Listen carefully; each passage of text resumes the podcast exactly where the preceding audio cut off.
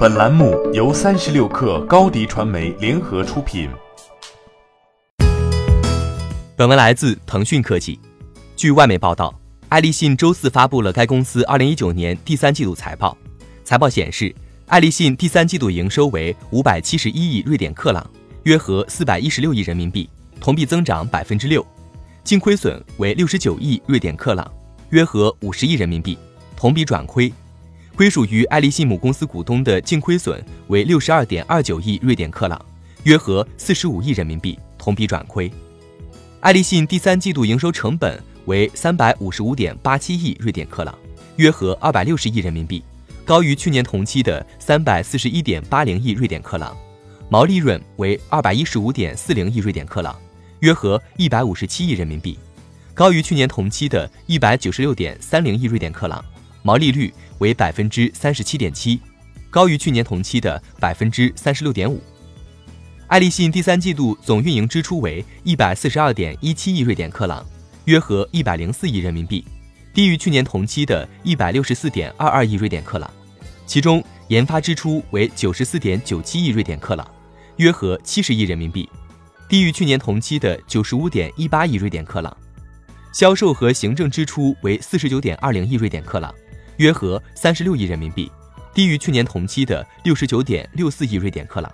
爱立信总裁兼首席执行官鲍义康对此表示，基于增加技术投资的战略，我们的业务继续在包括五 G 在内的领域保持强劲势头。受作为五 G 早期采用者的推动，本季度北美和东北亚的有机营收增长了百分之三，不包括重组成本，向美国证券交易委员会和美国司法部提供的十二亿美元。约合八十五亿人民币准备金，以及九亿瑞典克朗（约合六点五亿人民币）的社保支出退款，运营利润将为六十五亿瑞典克朗（约合四十七亿人民币），运营利润率达到百分之十一点四。鲍伊康还表示，中国市场是五 G 基础设施的最大市场，中国市场预计近期将开始部署五 G，我们已投资增加市场份额，但是现在评估可能的数量和价格水平还为时过早。根据历史经验，我们预计在合同有效期内，最初会有最具挑战性的利润率，但会有正利润。爱立信股价周三在纳斯达克证券市场常规交易中上涨百分之一点七七，报收于八点六一美元，约合六十亿元人民币。过去五十二周，爱立信最低股价为七点五八美元，约合五十四元人民币，最高股价为十点四六美元，约合七十四元人民币。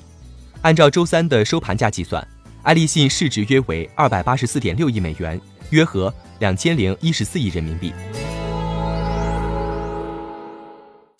欢迎添加 baby 三十六克 b a b y 三六 k r 加入克星学院，每周一封独家商业内参，终身加入学习社群，聊风口谈创业，和上万课友一起成长进化。